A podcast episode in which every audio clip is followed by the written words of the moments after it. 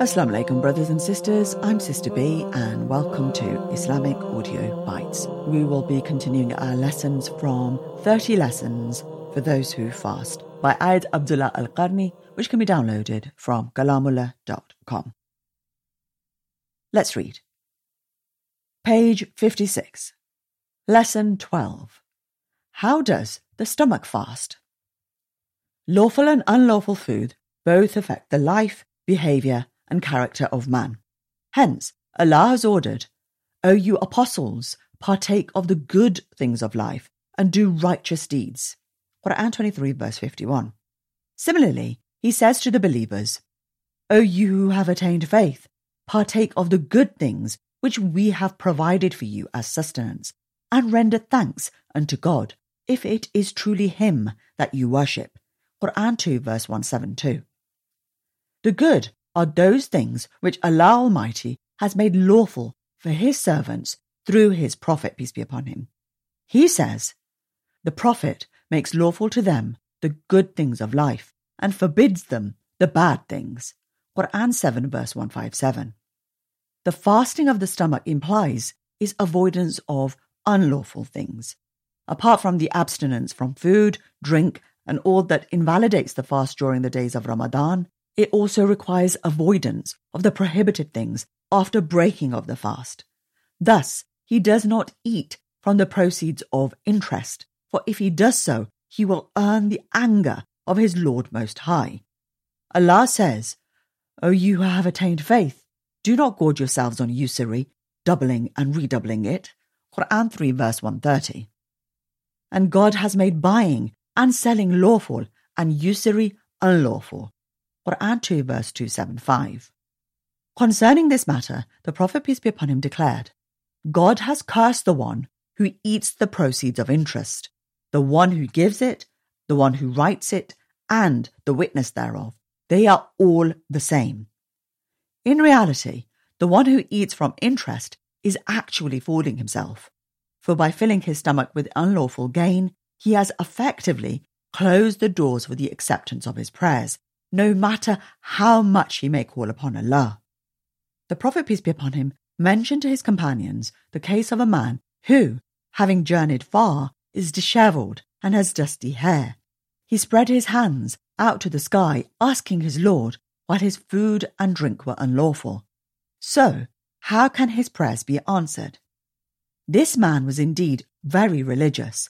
He worshipped a great deal, but he sinned concerning his food not fearing Allah in what he ate or drank. How can the stomach be considered fasting when it eats from unlawful food gained from the wealth of orphans, interest, cheating, and force? Surely, by Allah, the taste would be spoiled when the food and drink is contaminated. The hearts would be hardened when the food and drink is filthy, and the light will go out when lawful sustenance is lost. It was reported that Abu Bakr al Siddiq was eating one day when he questioned his servant about the origin of the food. The servant said, from soothsaying, a practice he used to engage in prior to Islam. Abu Bakr became angry and vomited all that was in his stomach. Allah thereafter purified and accepted all that he gave in charity. On the whole, food stays in the stomach of the one who consumed it. Its traces remain with the flesh and blood. Thus, anybody that is nourished by unlawful food will find its destiny in the fire of hell. The righteous predecessors knew from where they were eating. Their tastes were pure, and as a result, their bodies became healthy and their hearts were enlightened.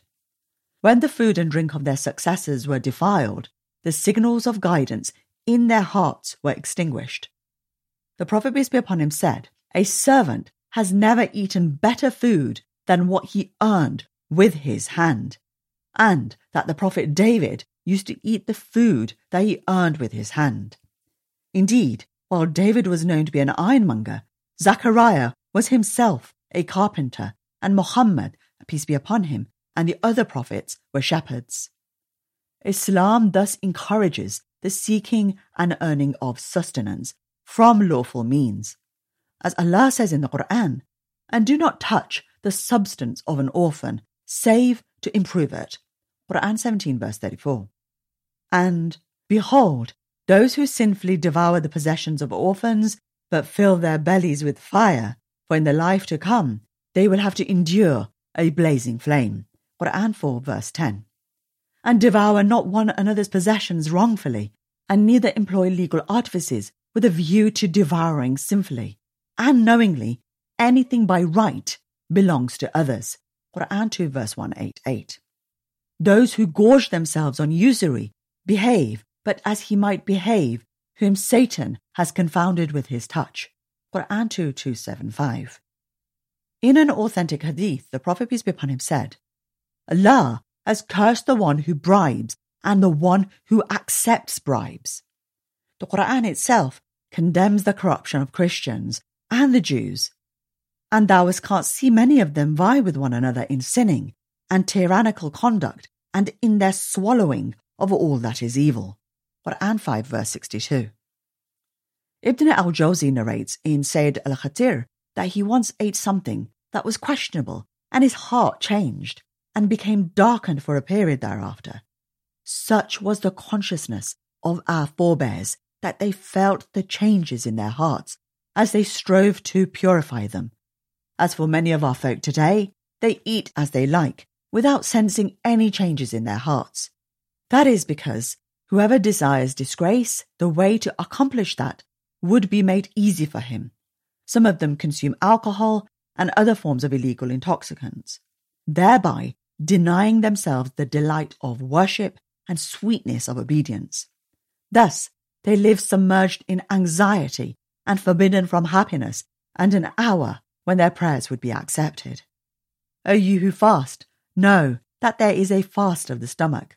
Who does not observe it, it is as if he did not fast. Are there not some who would refrain from the unlawful and strictly observe their food and drink in order to enter the paradise? O Allah, make us among those who sanction the lawful things endorsed by the Islamic Sharia, and make us prevent those things which are unlawful. That was the end of today's lesson. Please do join us for tomorrow's lesson, inshallah and also share these lessons with your family and friends. And if you get a chance, please do leave a review and rating wherever you listen. We are on all the major podcasting platforms, including Apple Podcasts, Spotify, Google Play, and we're also on YouTube as a voice only channel. Do check out our various social media and our website at IslamicAudioBytes.com. And if you'd like to contact us directly, please do so at sisterbee007 at gmail.com. As always, hope your day is full of goodness. Assalamu alaikum.